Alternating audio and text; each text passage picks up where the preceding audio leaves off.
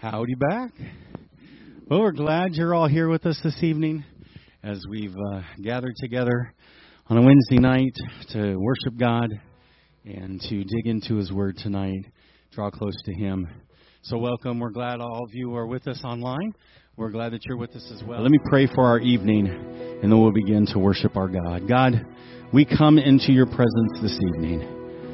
And as your word says, you invite us to come boldly to your throne of grace. So tonight, we do that. We run into your throne room, Father God, to say hello, to say we love you, to say thank you, to adore you, to magnify you, and to worship you because you are good. And we are here to worship. Here I am to bow down. Here I am to say that you're my God. You're altogether lovely, altogether worthy, altogether wonderful to me. Here I am to worship, here I am to bow down, here I am to say that you're my God. You're altogether lovely, altogether worthy, altogether wonderful to me. You're altogether lovely, altogether worthy, altogether wonderful to me. So that's why we're here, God, is to worship you and to adore you.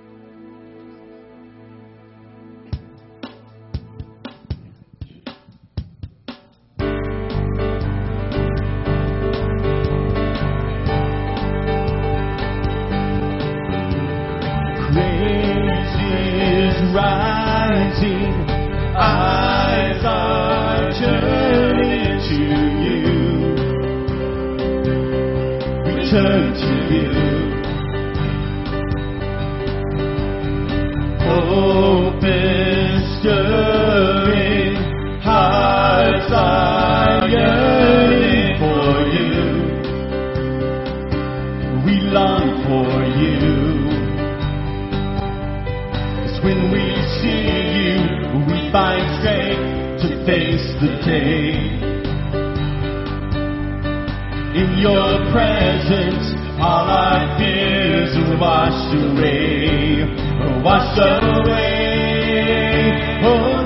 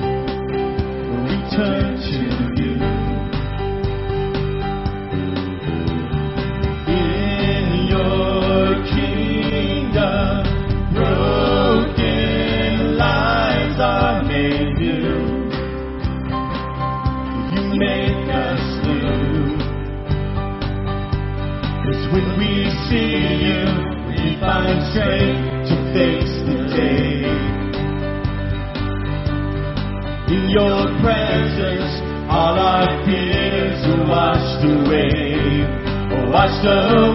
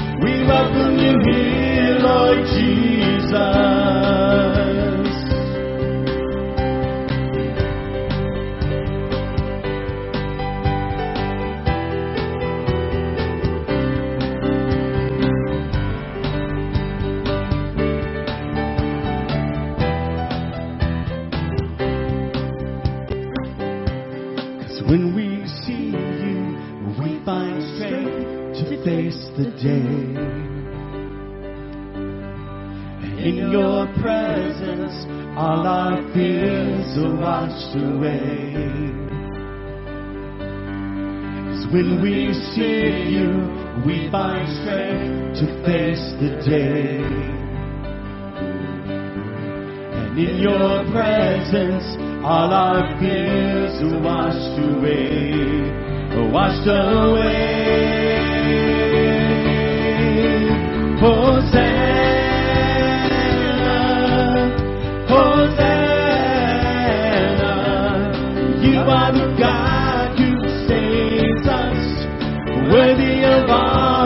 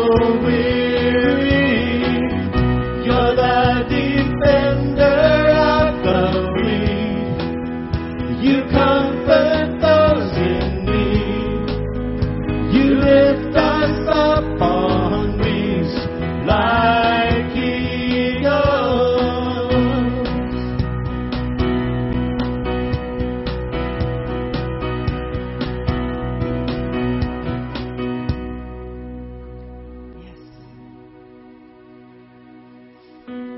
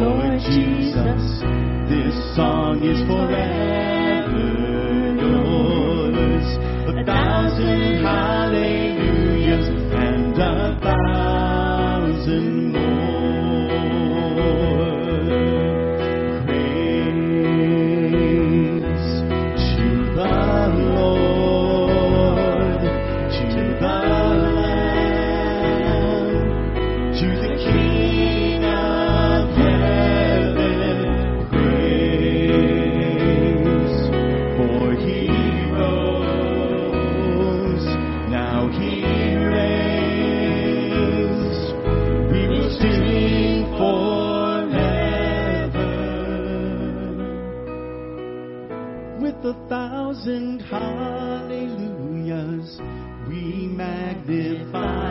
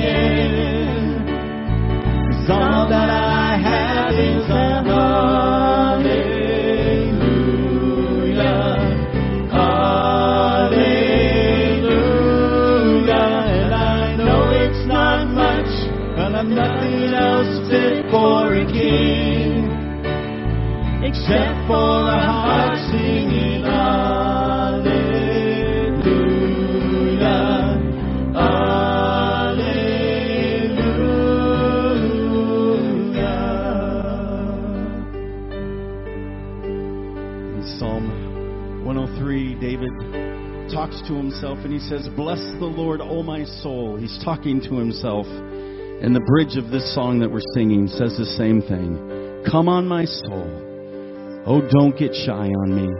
Lift up your song, because you've got a lion inside of those lungs. Get up and praise the Lord. So let's encourage our souls to worship our God.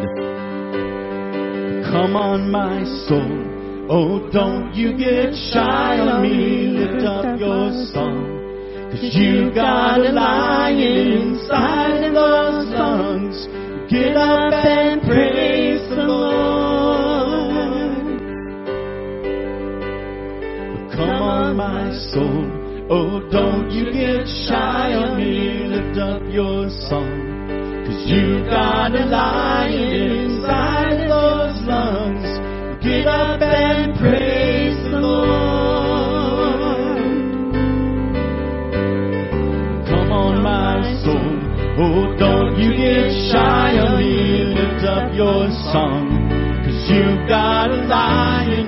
inside of those lungs.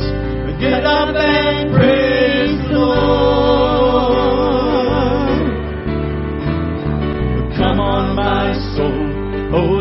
You get shy on me. Lift up your song.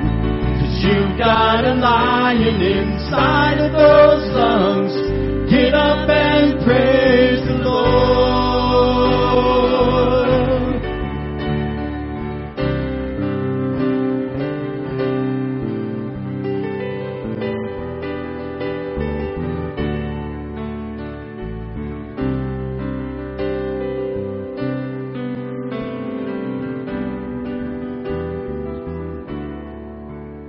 So I throw up my hands and praise you again and again.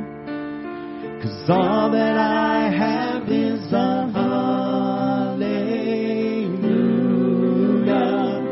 Hallelujah. And I know it's not much, but I'm nothing else fit for a king except for a heart singing Hallelujah. Hallelujah.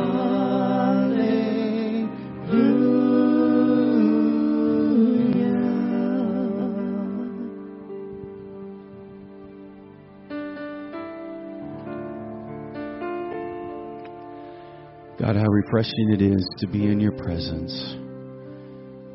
To be encouraged by the words that we sing, which remind us of who you are, how majestic your name is, how glorious you are.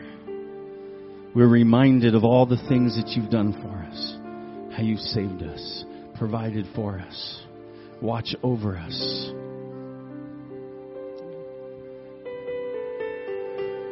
Lord, may we be reminded when we get into the jams of life to remind our souls to worship you, to be lifted up and to be encouraged, for you have truly blessed us. You have forgiven us of all of our sins. You have healed us of all of our diseases. You've rescued our lives from the pit of destruction. You crown our lives with loving kindness and tender mercies. You provide our mouth with good things so that our youth is renewed like the eagles. It's worth blessing you and giving you honor. And when we can say nothing else, we just sing hallelujah. God, you are good. Holy Spirit, teach us your word tonight in Jesus' name. Amen. You may be So if seated. you would open up your Bibles to John chapter 17. As Jesus starts moving closer and closer to the cross, we pick up John's account that gives us some insight to what we would probably call the true Lord's Prayer. Why do you pray? Some people might say, well, it's the religious thing to do. Others would say it's a way that I can connect with God. But when we pray, what are you really hoping to accomplish? Have you ever had times in your life when you prayed and you prayed and you prayed and nothing ever changed, nothing ever happened? Or you've got to this place where you got so frustrated because because it, it felt like your prayers were only going about two feet up and then hitting the floor. We pray because we want to access the presence of God. We want God, who is much greater than ourselves, to hear our cries, hear our supplications, to be able to receive our praise. Prayer is that open communication. It's the breath that, that believers breathe. We, we, we breathe out prayer. Prayer is being able to say, There is one that is greater than me, and I cry out to him. It, prayer is one of those interesting things. When you talk with people, even unbelievers will pray, or they'll say things like, Will you pray for me? It, it, years and years ago, when 9 11 took place, there, was call, there were calls for national prayer. And prayer was, was being offered in the streets, in the schools, everywhere. Why? Because we had crisis. Crisis usually prompts prayer. Why? Because we've come to the end of ourselves and we want to reach out to God. We want to reach out to God for hope. And within that, people will offer prayer and they'll say, Well, you know, will you pray for me? And my encouragement to you is this if someone comes up to you and they say, Will you pray for me? Stop what you're doing right there and pray. Don't say, Well, I'll pray for you later. Stop right now. You're saying, Well, Carrie, if I'm in Safeway or a Walmart and I run into somebody and they tell me what's going on, they say, Will you pray for me? You mean pray right there in Safeway or Walmart? The answer is what? Yes. Absolutely yes. Because the need is great, and, and they look at you as a conduit to God and a support for themselves within this. And so we should pray. Robert Murray M'Cheyne said this. He was a 19th century Scottish minister. And it's a powerful quote. I've shared it before. If I could hear Christ praying for me in the next room, I would not fear a million enemies. Yet the distance makes no dif- difference. He's praying for me. Jesus is praying for you. We are given a window here in John 17 of a communication between Jesus and his Father within this. And you got to ask the question okay, so Jesus God, and he is, then why would he pray to the Father? Is he praying to himself? No, he's praying to his Father, the first person of the Trinity. He's the second person. He's incarnate. And he's facing the cross.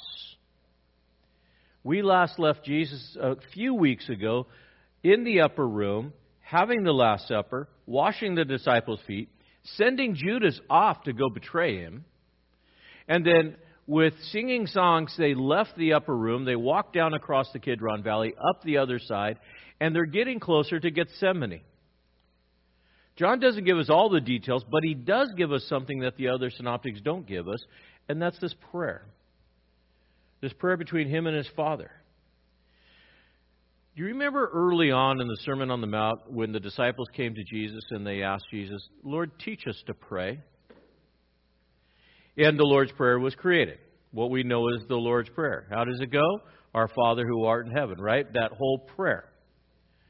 Many people use that as a prayer, and you can, but it really was an answer to a request. Teach us how to pray.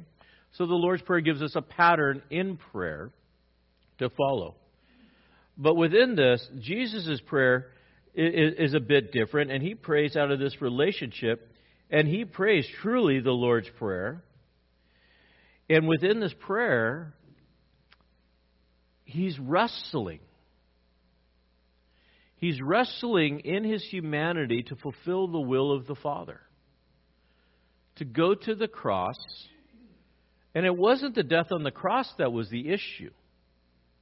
It would be the first time in his eternal existence where the Father and the Son would have a separation as the Father judges the sins of the world on the Son. And he would never ever experience that before. It, it, it, was just something that he dreaded. And so he had to endure this. He had come for a specific purpose, as we're going to read in a moment.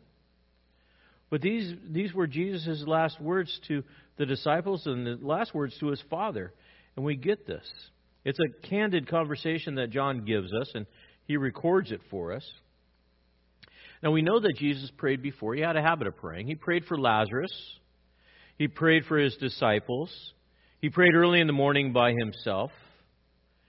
And in this account, he's praying for himself, for the disciples, and for you and I in the future, which is crazy when you think about it.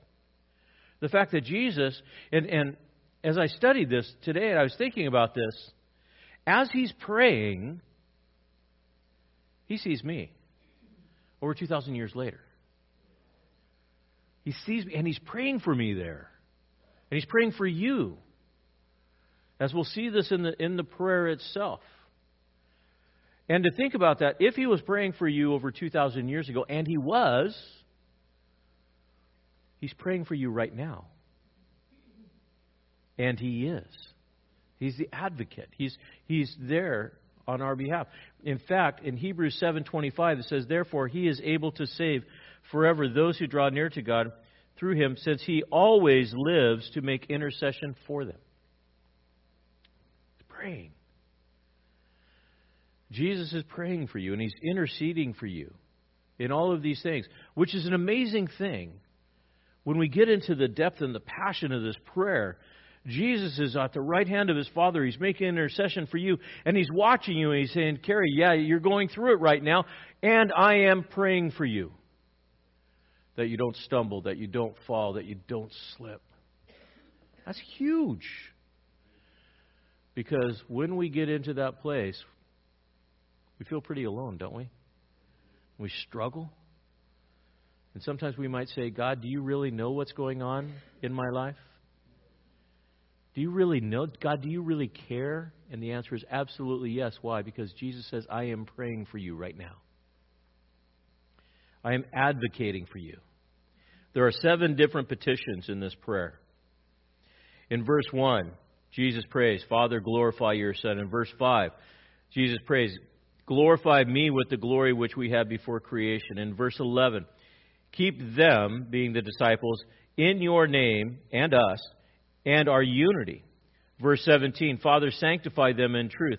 Verse 21, Father, may they be unified with us and believe you sent me. Verse 24, Father, may they be with me and see my glory. And verse 25, Father, may the world know that you sent me. Seven different petitions that are all embedded into this prayer as Jesus prays. And keep in mind, Jesus is praying, the disciples are watching, and Judas is leading an army out of the Antonia fortress down across the Kidron Valley to come and betray him. What a scene. You imagine? And keeping focus. In fact, Sunday we're going to be covering Acts and how to maintain your witness in times of adversity. Jesus shows us how to do this. So let's jump right in. Let's take a look at John 17, verses 1 through 5 to start with. It says, And Jesus spoke these things, and lifting up his eyes to heaven, he said, Father, the hour has come. Glorify your Son, that the Son may glorify you, even as you gave him authority over all flesh, that to all whom you have given him, he may give eternal life. Now, this is eternal life, that they may know you, the only true God, and Jesus Christ, whom you have sent. I've glorified you on the earth, having accomplished the work which you have given me to do. And now, Father, glorify me together with yourself, with the glory which I had with you before the world was. So, the first thing that we see here, as Jesus is speaking, he's lifting his eyes up to heaven. He's lifting his eyes up. So many times we, we teach our kids. What do we teach our kids? Fold your hands, close your eyes. Why do you teach them that? Well, I don't know, because that's how we always taught them to do that. Let me pop the bubble for you. Do you know why you were taught to do that in Sunday school? Because children are little brats and they poke each other and they mess with each other during times of prayer. So if they're folding their hands and they're closing their eyes, they can't see what's going on. So there you go. That's the trick.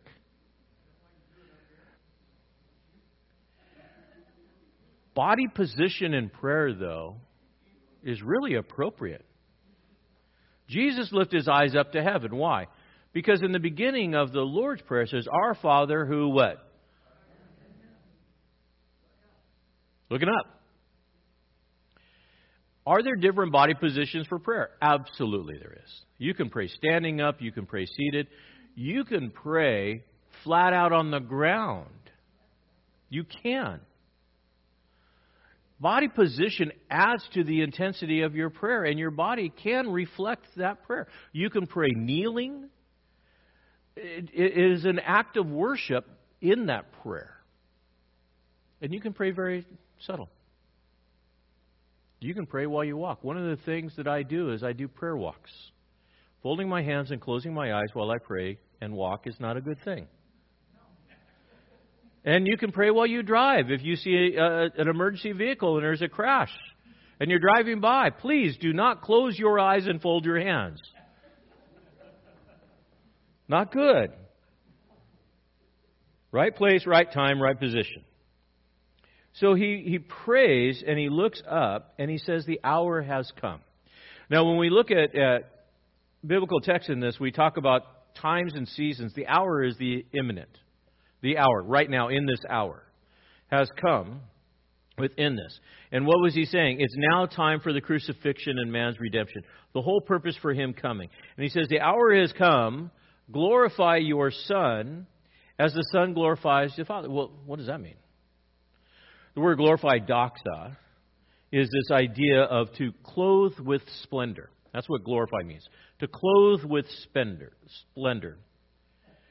So when you when Jesus says glorify your son as the son glorifies you, it is a, it's giving honor to and it's seeing the splendor of. Well, what is the splendor of in this hour?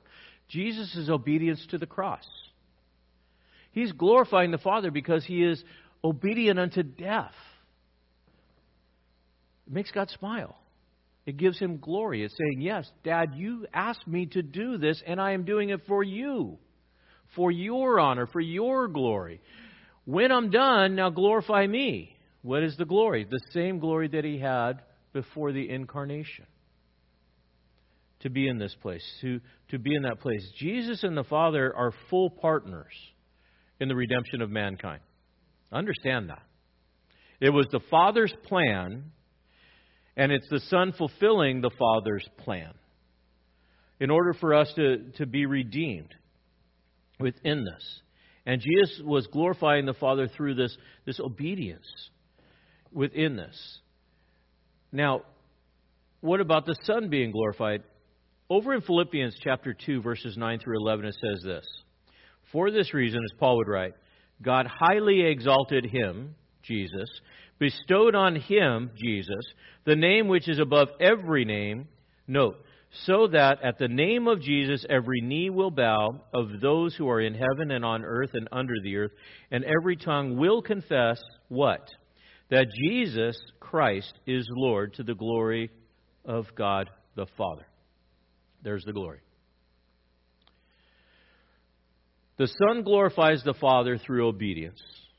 The Father glorifies the Son by giving the Son dominion over all of the earth, that in the end days, everybody will bow their knee and say, Yes, Jesus, you are Lord. In the end. Imagine who, what those people would be like that really blew it. I don't believe in Jesus. I don't believe Jesus is God, and all of that. And in the end, when they are there before his throne, and, and just how they're going to feel. And the Son will be glorified. And so we see this, this obedience. How do you glorify God? How do you glorify? The same way Jesus glorified God. Obey. God tells you to do something, you do it. For your own pleasure? No, for His glory. God puts it on your heart to do something, you do it. Why? to be obedient. Why? For His glory. Don't you love it when your kids obey? Once a year, they try to.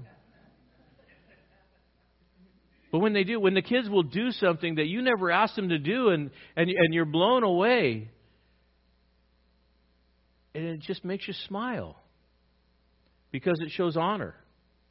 And within this, Jesus not only had divine authority over the earth, but God gave him this divine authority over eternal life to give to mankind.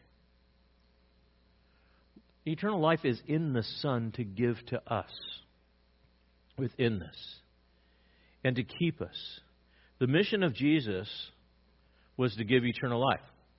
Okay? So, what's eternal life? If someone was to ask you on the street and they say, hey, what's eternal, explain eternal life to me. What is eternal life? And you say, well, you're going to live forever. While that is partly true, that is not the biblical definition of eternal life. Eternal life is knowing the Father. Eternal life is that personal knowledge and relationship with the eternal Father that will never end. It's eternal. When does eternal life begin? When you die? No. The minute you accept Jesus Christ as Lord and Savior. That's when your eternal life begins.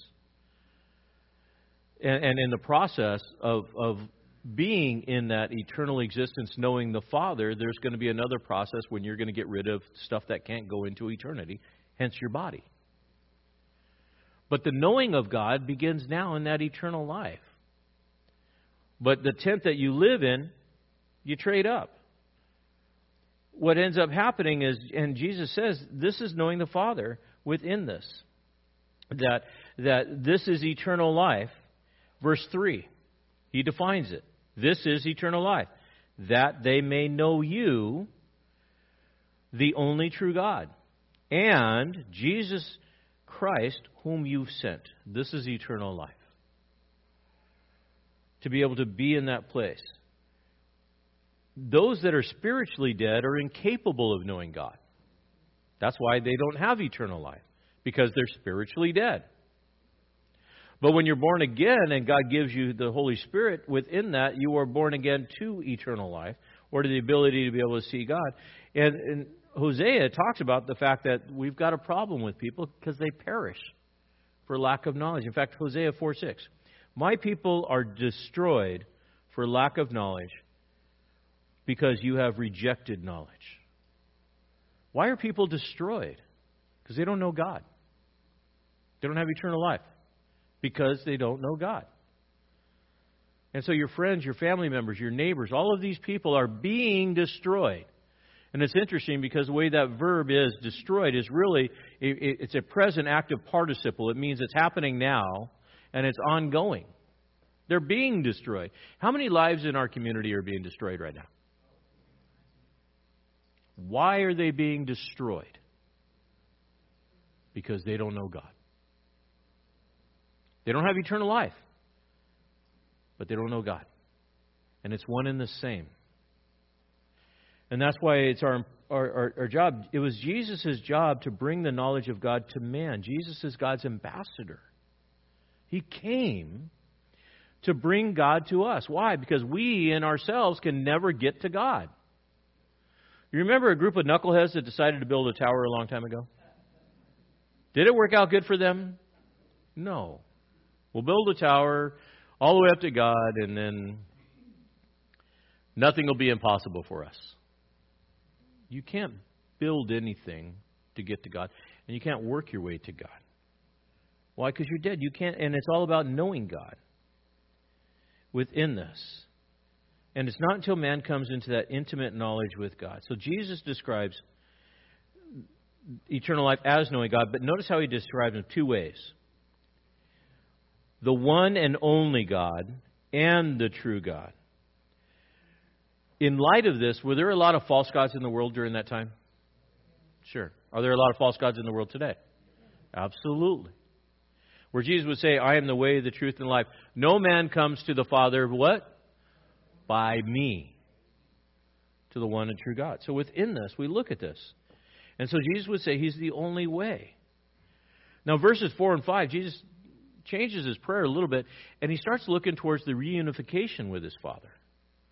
In verse 4, he says, I glorified you on earth, having accomplished the work which you gave me to do. Now, here's a little bit of a problem Jesus hadn't died yet or rose again. He was about to.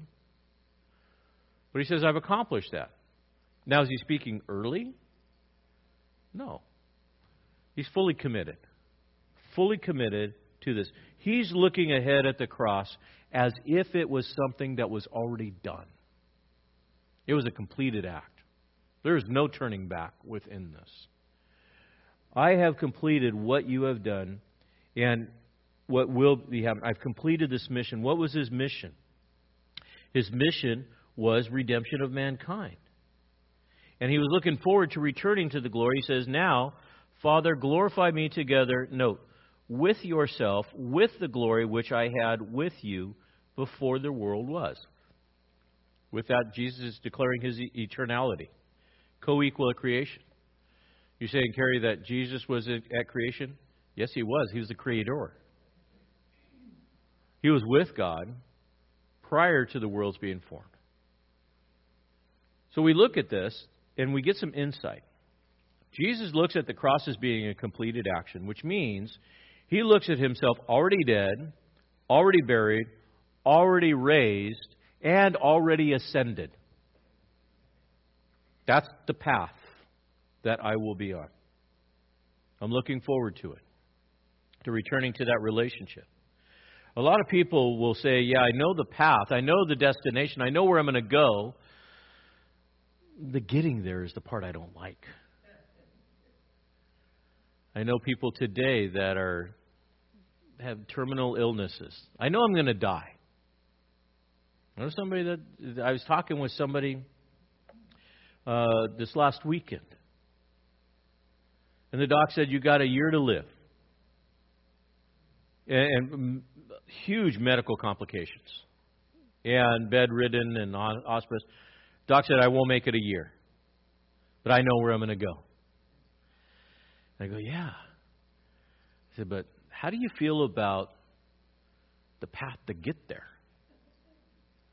Well, that's not so much fun. And that's the bumpy road. That's the hard part about it. So, how could Jesus endure the cross, despise the shame? Because he can see himself seated at the right hand of the Father. And the scripture tells us that. And so we look at this, and so he, he knows I'm going to return back into this, this relationship with the Father. Why? Because he's eternal. John 1 1 to 2 says, In the beginning was the Word, the Word was with God, and the Word was God. When we look at this, this statement that he was with God in the beginning, Paul again in Philippians 2 6 to 11 speaks of this, this account as the redemptive plan forecast. Says, Who, although he existed in the form of God, did not regard equality with God a thing to be grasped, but emptied himself, taking the form of a bondservant, and being made in the likeness of men, being found in appearance as a man, he humbled himself by becoming obedient to the point of death, even death on a cross. For this reason also, God highly exalted him and bestowed on him the name which is above every name so that at the name of Jesus every knee will bow. And those who are in heaven, on earth, under earth, every tongue will confess that Jesus is Lord. Paul says this was always the plan. So we look at what did Jesus do? He left heaven to earth. Why? Why? Because the Father asked him to. To do what? To sacrifice himself for the sins of all mankind. And he did. And he added to himself humanity so he would experience everything that we've gone through, yet remain sinless and die. That was the plan. Was it a good plan? It was a great plan. Why? Because we're saved and we're redeemed. But the question is this did he have to? Did Jesus have to? Yes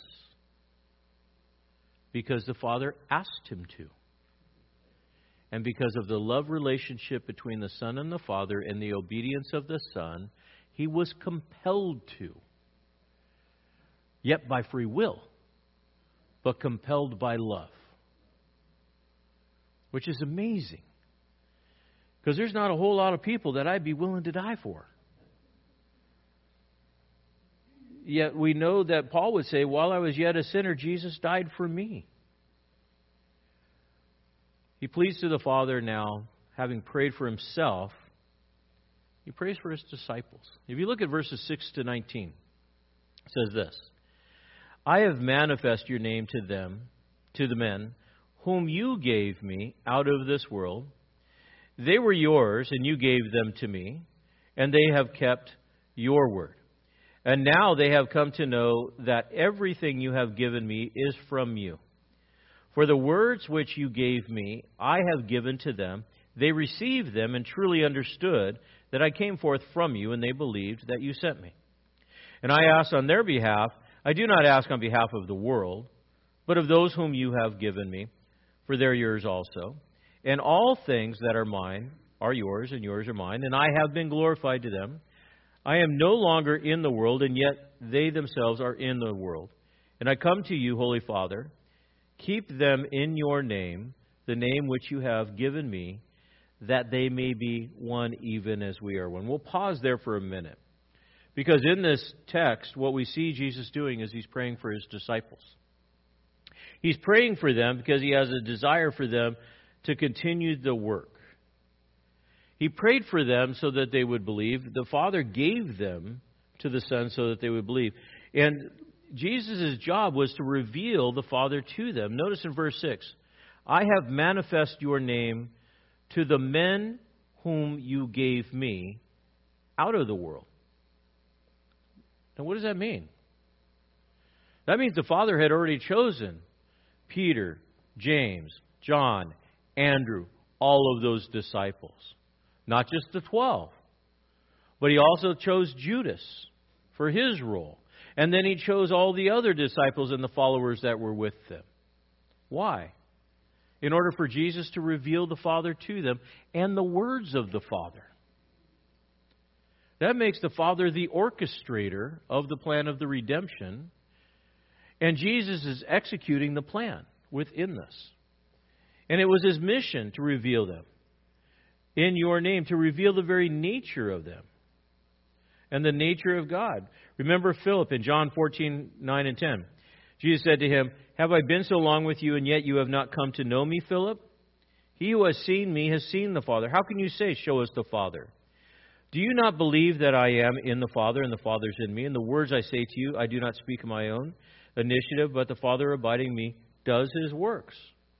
Well, then I got to thinking if the pattern that Jesus set was to go to the ones who had been given to him and give the words that have been given to him, and it was. And that's the pattern of ministry that he passed on to the disciples. Then what is our pattern of ministry? To receive those whom the Lord brings to us and do what? Give them the words that the Lord gives to us. Do you really uh, realize that God has divine appointments in your life? Nothing's by chance. God is sovereign. And the people you engage with are people that the Lord brings to you. For what purpose? So that you can give them the words of God. To be able to, to understand that that's your role. Jesus set down this pattern of ministry, and it's a pattern of ministry of revelation to reveal God to others. Why? Because God doesn't want any to perish all to come to repentance. And, and so within this, we're to give them these words. The disciples were called, note, out of the world to believe. And they were to follow Jesus in pattern as missionaries. And they came to know the words of the Father, and then they were to repeat that and give the words of the Father. Everything that, that Jesus received from the Father then was given to the disciples. And everything that the disciples they received, they received from Jesus to give to other people. My encouragement to you don't give people your opinion. Don't give people your opinion or your personal interpretation. Just give them the Word of God. And, and what you say should be backed up by the Word of God. Why? Because it's God's Word that gives life within this. And so, what is Jesus doing in this passage? You know what he's really doing? He's releasing and commissioning his disciples. You gave them to me. I trained them. I'm done with them. Take them now. Let them go. Let them go. And in, in a sense, he was very confident that they were fully equipped for that work. Are you fully equipped for the work? Do you have everything that you need to be able to share the gospel? Shake your head, yes, please. Because you do. You got the Word of God, you got the Holy Spirit, you've been commissioned for that work because you're called a child of God. Now do it as the commission that Jesus would say in Matthew 18, right? Go into all the world, or not Matthew 8, Matthew 20, 18 and 19. Go into all the world. Make disciples, baptizing them in the name of the Father, the Son, and the Holy Spirit to go. But he does something interesting in verses 9 through 12. He, pre, he prays for their safety. He says, I ask on their behalf, and I don't ask on behalf of the world, but on those whom you've given me, that that you would keep them safe in this world. Keep them, verse 11. Keep them. Jesus is, is praying actually two things. He's praying for their safety and their sanctification, which I think is interesting. Why would Jesus pray for their safety? Because he knows they're going to get trashed. He's praying for their safety because he knows they're going to have a hard time. He had been preparing them, and he says, You will have hard times. In this world you will have tribulation, but what? Be of good cheer. Why? Because I've overcome the world within this. He's praying for their safety because the world is going to come against them, oppress them, and there's going to be suffering and there's hardship. He's praying for their sanctification. Why? Because it's really hard to be a Christ follower in this world. Do you understand what the word sanctification is? It's like one of those $50 words. Sanctification. So there are three processes in a faith journey. There's justification, and that's a one time action that happens when you're saved. You're made just if I had not sinned. Justification. You were justified by Christ. Then you are being sanctified, which means you are being set apart for God's holy purpose, and that'll be the process of your whole life. Until you come to the end of that life, and then you are glorified, or is there glorification, which means you shed everything that is dead and old, and you go to be with God in heaven. Jesus says, Glorify me with your glory. Why? Because he's going to leave and he's going to go to heaven. So, what state are we all in? Sanctification. God is setting us apart for his holy purpose within that. But it's hard in this world because we got a lot of contaminants. And it's hard to be sanctified or set apart, isn't it? World creeps into our thoughts. What do we want to do? We got to wrestle with them. Somebody cuts us off on, on Highway 30. And then you want to pray blessings over them, don't you? I know you do. Yeah, Lord, bless them right into the ditch. Bless them with a ticket. I know what you're doing. Why? Because we're in this flesh. And there's a tension between the flesh and the spirit. And it wants to what it wants. And so Jesus, get this, He is praying for your sanctification. The wrestling matches that are going on in your mind, that's going on right now, Jesus is praying for that, that you will have victory. You're not in it alone. The corruption in this world wants to corrupt you. Don't let it. And Jesus is praying. And notice how he says, I'm not praying for the world, I'm praying for those that are yours. Why? Because the church, ecclesia, by definition, is those who were called out of the world. Jesus says, You're in the world, but you're called out of the world, and I'm praying for you that the world doesn't creep in. And I can tell you, church, it is hard because the world is creeping in, isn't it? In our schools, in our homes, in our churches, in our social media, our family. It's hard. And it's but understand Jesus is advocating for you to stay holy, that you'll be safeguarded and you'll be kept. And notice, you will be kept by God, which means God's got you. He won't let you fall. He's there, but you're still going to be in that tension, that wrestling match. And, and within this, you're protected. 1 John 5.18 says, We know that no one who is born of God sins, but he who was born of God keeps him, and the evil one doesn't touch him. Now, you cannot be overcome by evil. You can definitely be oppressed, though. And it is hard when it presses in, when these thoughts press in within this. And so Jesus is praying for those to, to keep them. And he says, I kept them and I guarded them, verse 12. And none of them perished except for the son of perdition, Judas. Was that because Jesus slipped? Oh, I didn't see that? No. It was determined before time. You say, well, that's not fair for Judas. It's not about fair. It's called divine prerogative. And so there, and, and so when you study that, it really is this, this condition, God would create some vessels for honor, some vessels for dishonor within this. Did Judas have a chance? Sure, he did. Last Supper. Jesus announced the one that dips his morsel in, in the sop the same time I do, he's going to betray me. Judas did it. He announced it after Jesus washed his feet. look at this. And, and, and so he had the opportunity, but he gave way to it. Why? Because he was corrupt. And God knew that. So God keeps us, God protects us, and he is speaking this, this truth to the Father with one goal in mind that disciples will have joy. Notice in verse 13, but now I come to you, these things I speak in the world, so that they may have my joy made full in themselves. I've given them your word, and the world hated them because they're not of the world, even as I am not of the world.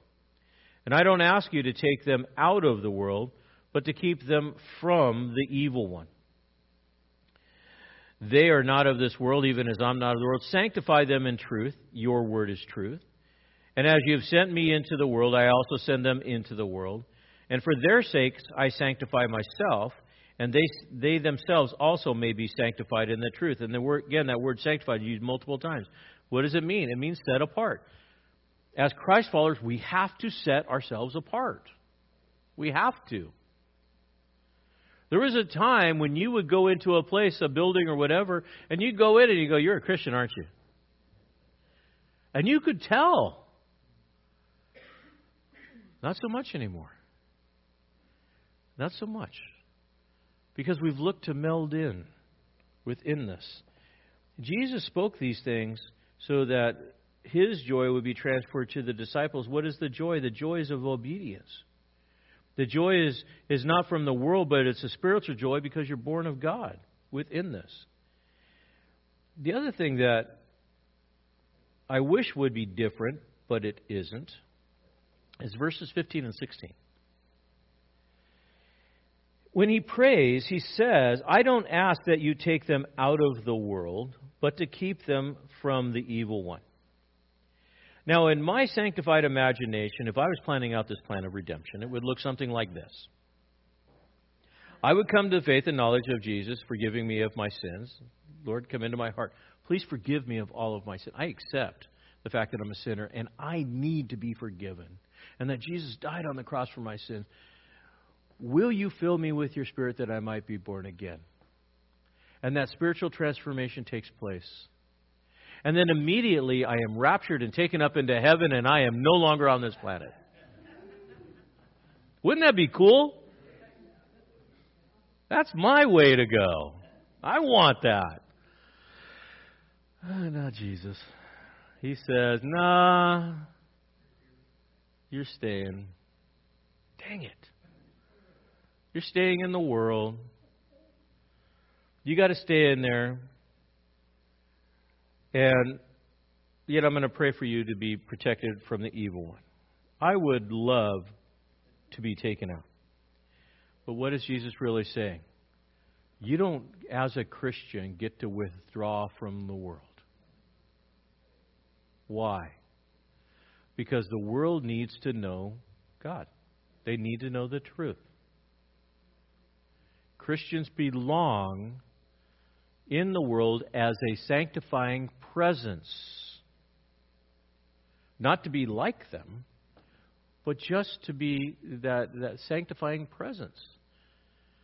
We need to show what real love is because the world doesn't know what real love is. We need to show what forgiveness is because the world doesn't know what forgiveness is. We need to show what truth is. Why? Where are you going to find truth in the world? Let me know because you're not going to find it. And so within this, we are not to withdraw from the world, but remain in the world, but to remain sanctified in the world. And I can tell you this salvation is not an evacuation plan. You know, it's, it's an evangelistic plan. You're saved to share the gospel. That's your job. To share the gospel. Now, while we look at this, we also understand that there are certain things that we do for ourselves, and, and within this, I had a conversation with somebody um, earlier this week, and we were talking about the difference between public school, Christian school, and such things. And and I've my kids are grown now, um, but I've been in ministry 35 years now, and uh, early on, I, I helped start a homeschool program and was the principal of a homeschool program. But my kids always went to public school. Always went to public school. Wendy and I determined that based on their personality and what needed to be done, we would send them to public school and we would teach them slowly how to be a Christ follower in this public setting. But I was challenged this week.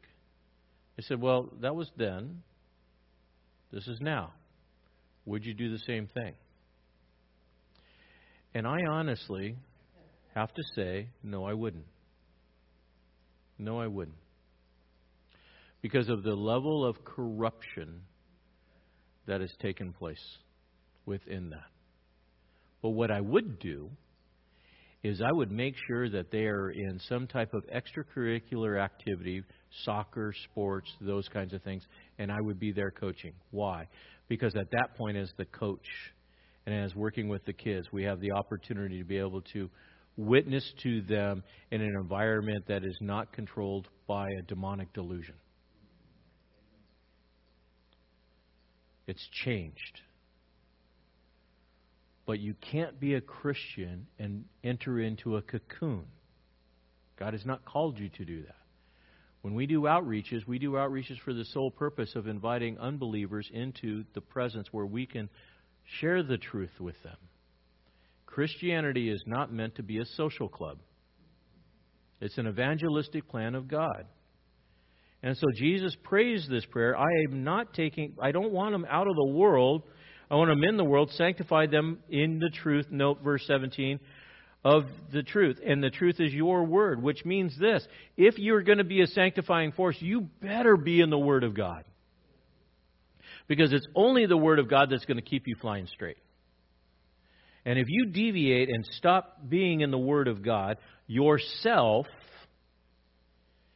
then you will be susceptible to all kinds of lies and deceits that are going on and they're out there. We even talked with uh, this morning at the men's Bible study about a guy who was a, a pastor that was preaching heresy. And there are people that are there that were eating it up because they don't know the Word of God to tell that pastor, you don't know what you're talking about. If, if I say something wrong, please check me. Ask me. Say, where'd you get that? Why do we teach verse by verse expository through the Bible? Because it is the word of truth. And you have every right and should check it out for yourselves to make sure it's so. Because it's the truth of God that's going to keep you. It's what sanctifies us, being washed in the Word of God, having that place so that we don't deviate within this. This, this being sanctified by the Word is this place where we have our minds transformed by the Word.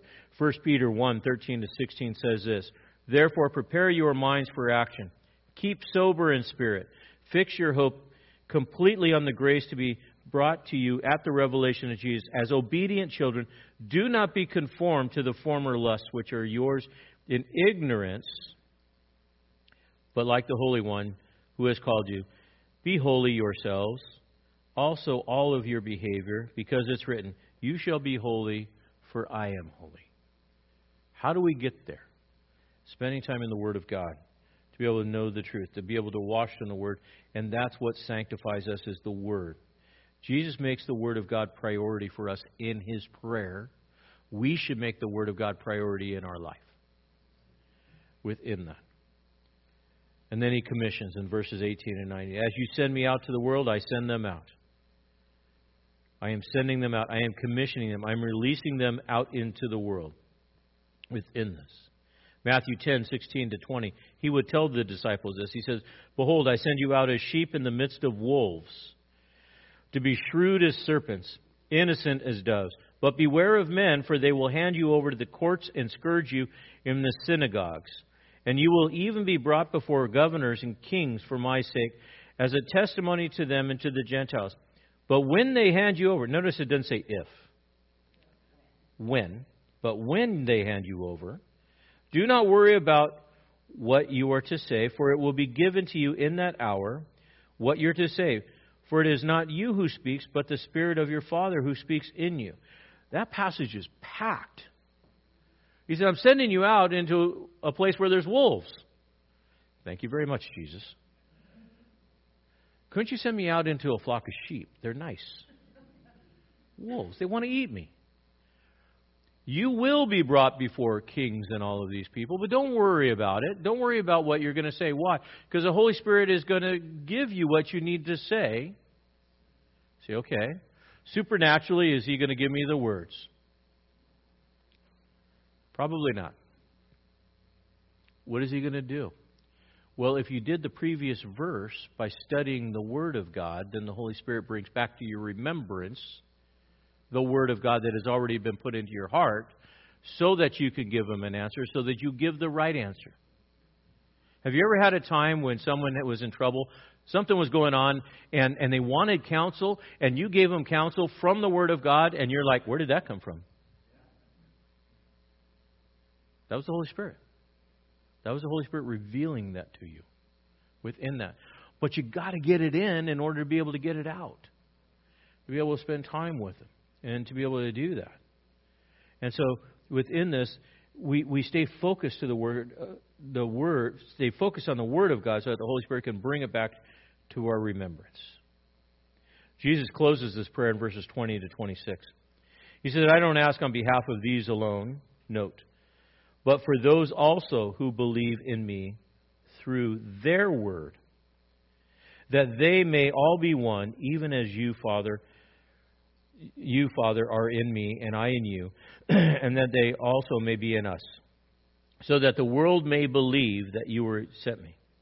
The glory which you have given me, I have given to them, that they may be one, just as we are one, I in them, and you in me, that they may be perfected or made complete, telos, in the unity, so that the world may know that you sent me, and love them even as I as you have loved me. Father, I desire that they also, whom you've given me, be with me where I am, so that they may see my glory which you have given me, for you loved me before the foundations of the world.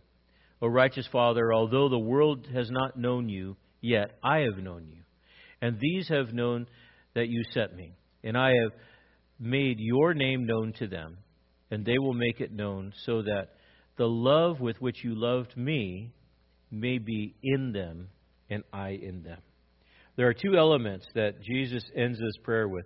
One is the, the prayer for the future believers. If you caught that, he says, I don't ask on behalf of these alone, but for those also who believe in me through their word. Who is Jesus praying for? Us. Us. He's not just praying for the, the 11 that are right there. 12 of you include Paul. And then if you go further on, you take a look at the, the church of Jerusalem and so on. He's praying for all those that would come to faith because of the testimony, the progressive testimony that would continue on throughout the ages, and we are beneficiaries of that. Do you realize that He is praying for your kids and your grandkids? Your great grandkids? Your great great grandkids? See, well, I'm not old enough to have great greats yet. A couple of you might be. Jesus is praying for generation upon generation upon generation. But what is the, the, the connection? It's the Word of God that passes from generation onto generation onto generation onto generation. And he's praying. Praying for them. What is he praying? He's praying that they would know the love of God. I met with a young man yesterday. We were studying the attributes of God. And, and literally, the text reads, The God is love. So I asked him, I said, Well, what do you think love is? Young guy, he's in his 20s. Married, has a little kid. He goes, Well, love is an emotion. Well, some people describe it that way, but no, let's take a look at what it really means. Love, by definition, means to always seek the better for the other. God is love, which means God, by definition, will always seek the better for the other. All the time? Yes, all the time. all the time. Do you realize that you can know that God is always seeking the best for you? Because He loves you. Even when things are going sideways? Yes. Why? Because all things work together for good for those who love God and are called according to His purpose. It's transformative. The other thing that He prays for for this bunch, us and the disciples, is unity. It's a unity of faith to be one. What happens when the body of Christ is divided? Self centeredness happens, selfishness happens. Is God divided? Is God divided? No, one God indivisible. So if God's not divided, Father, Son, Holy Spirit, then why should his body be divided? It shouldn't within this. Satan's goal is to create division and disunity within this. The only way he wins is if the body of Christ becomes self centered, narcissistic, and divided. Why? Because then love can't be demonstrated, obedience can't be demonstrated. And in order to be unified with God and unified with Christ, we need to be unified with, with one another because we're all part of the same body. And so he prays for the future believers to be one with him as, and notice, in the same manner as he is with the Father. Unity is hard, though. Why is unity so hard? Because I have to die to self. I have to die to self. Jesus died on the cross, which was the hardest thing he could do, to be one with the Father. Because the Father asked him to sacrifice for us.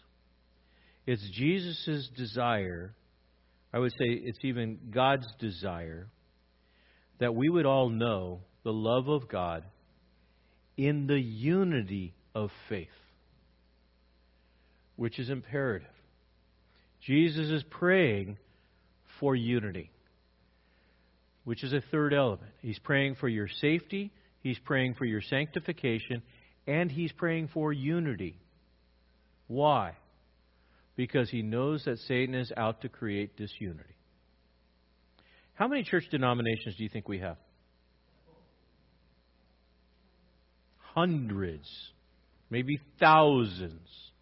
You know why there's a church denomination? Overemphasis of specific doctrines that are non essential and people get frustrated with it, and so then they would say, "Well, you, you don't baptize the way that I baptize, so." I baptize three times forward. You baptize three times backwards. I baptize with a cup of water. You put them under. You got to do it my way.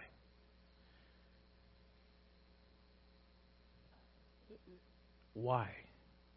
When we get into some of the non essentials, we start developing this concept of disunity. In the essentials, there must be unity. In the non essentials, there must be grace. We should be in that place where we understand that we all have different paths and different different methods. There are some people that love hymns. Lord bless you. There are some people that love rock. Lord bless you. But we all should love the Lord the same way. That's the essential. To know that we have one Father. Your kids, if you have a large enough family, are different, are they not? And they all have different preferences. Do you love them the same? Sure. Are they still part of your family? Absolutely. But you get into that place where you need to understand that God gives us that opportunity to be one, and we should strive to be one. Notice how he ends at verse 20, 26. I have made your name known to them, and will make it known, so that the love with which you loved me may be in them and I in them. What is the unifying force and factor? love. And what is the definition of love? Doing the best for the other. And that is the pattern God is love that we should follow. Let's pray. God, I thank you. I thank you that we can be in this place. We can honor you. Lord, I know that uh, for us, it's tough being in this world. We got things coming at us from work and, and our, our, our kids' schools and our neighborhoods and politics and all of these different things. Lord, I pray right now, by the power of your Holy Spirit, that you would sanctify our hearts. Wash us in your word. Help us to focus on the other and to love the other in the same way that you've loved us. Lord Jesus, I thank you that you are praying for me and every person in this room and everyone watching on, on TV. You're praying for them. You're praying for them in their journey, in their struggles, in all aspects. We are not alone because you are there with us. We thank you. As we close out tonight, may we worship you and honor you with our whole heart and whole being. We thank you in Jesus' name. Amen.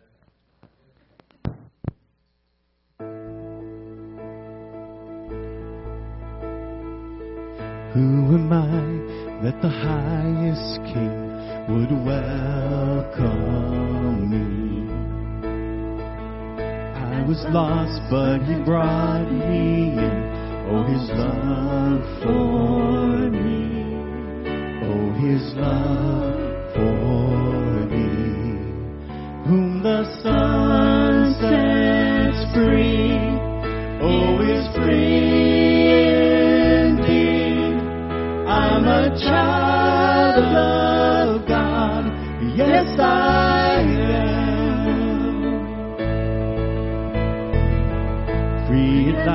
He has ransomed me. His grace runs While I was a slave to sin, Jesus died for me. Yes, He died for me.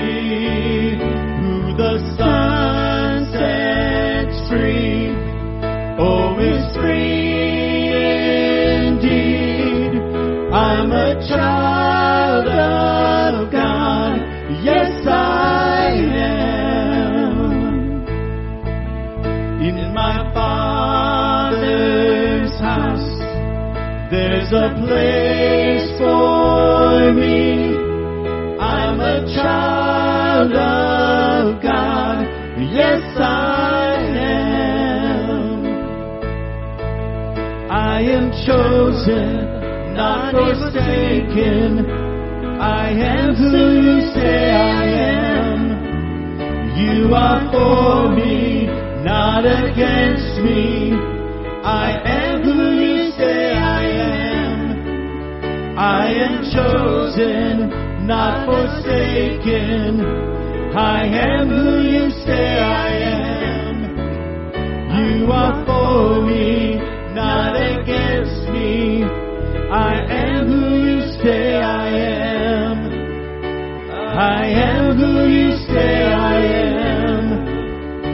Yes, I am who you say I am. Who the Son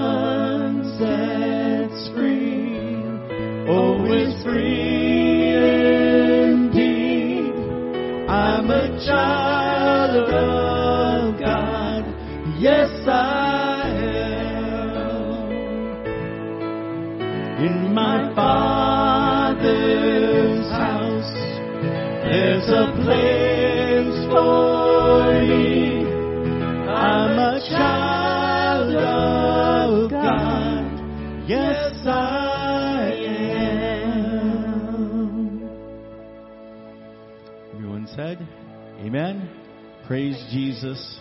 Have a blessed rest of your week. Thanks for joining us in the study of God's Word with Pastor Kerry Wacker. We'd love to have you join us in person for worship each Sunday morning at 9 a.m. or 10:45 a.m. We also meet Wednesday nights at 6:30 p.m. Warren Community Fellowship is located at 56523 Columbia River Highway in Warren, Oregon, between Scappoose and St. Helens. For more information about Warren Community Fellowship or about WCF Ministries, call us at 503 397 4387. And don't forget to like us on Facebook.